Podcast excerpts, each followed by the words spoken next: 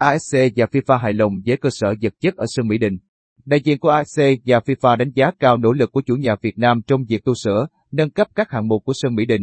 Theo lịch ngày 11 tháng 11, đội tuyển Việt Nam vs DT Nhật Bản sẽ so tài trong khuôn khổ vòng loại thứ ba của cấp 2022 khu vực châu Á. Đây là trận đấu đầu tiên mà các cổ động viên được vào sân cổ vũ cho thầy trò huấn luyện viên Bắc Hang Seo tại sân Mỹ Đình. Trong tháng 9 năm 2021, sân Mỹ Đình tổ chức trận đấu giữa đội tuyển Việt Nam với đội tuyển Australia. Khi đó, mặt sân và cơ sở vật chất ở sân Mỹ Đình bị truyền thông Australia và nước ngoài chỉ trích khá nhiều. Sau đó, AFC và FIFA đã yêu cầu đội tuyển Việt Nam phải tu sửa nâng cấp các hạng mục của sân vận động Mỹ Đình để đáp ứng yêu cầu tổ chức các trận đấu tiếp theo.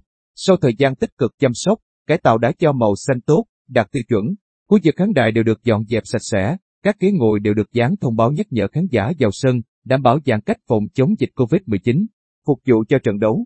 Ngày 9 tháng 11, đại diện quan chức Liên đoàn bóng đá châu Á ASC và Liên đoàn bóng đá Việt Nam VFF có cuộc họp thứ hai về công tác chuẩn bị cho trận đấu giữa đội tuyển Việt Nam với đội tuyển Nhật Bản.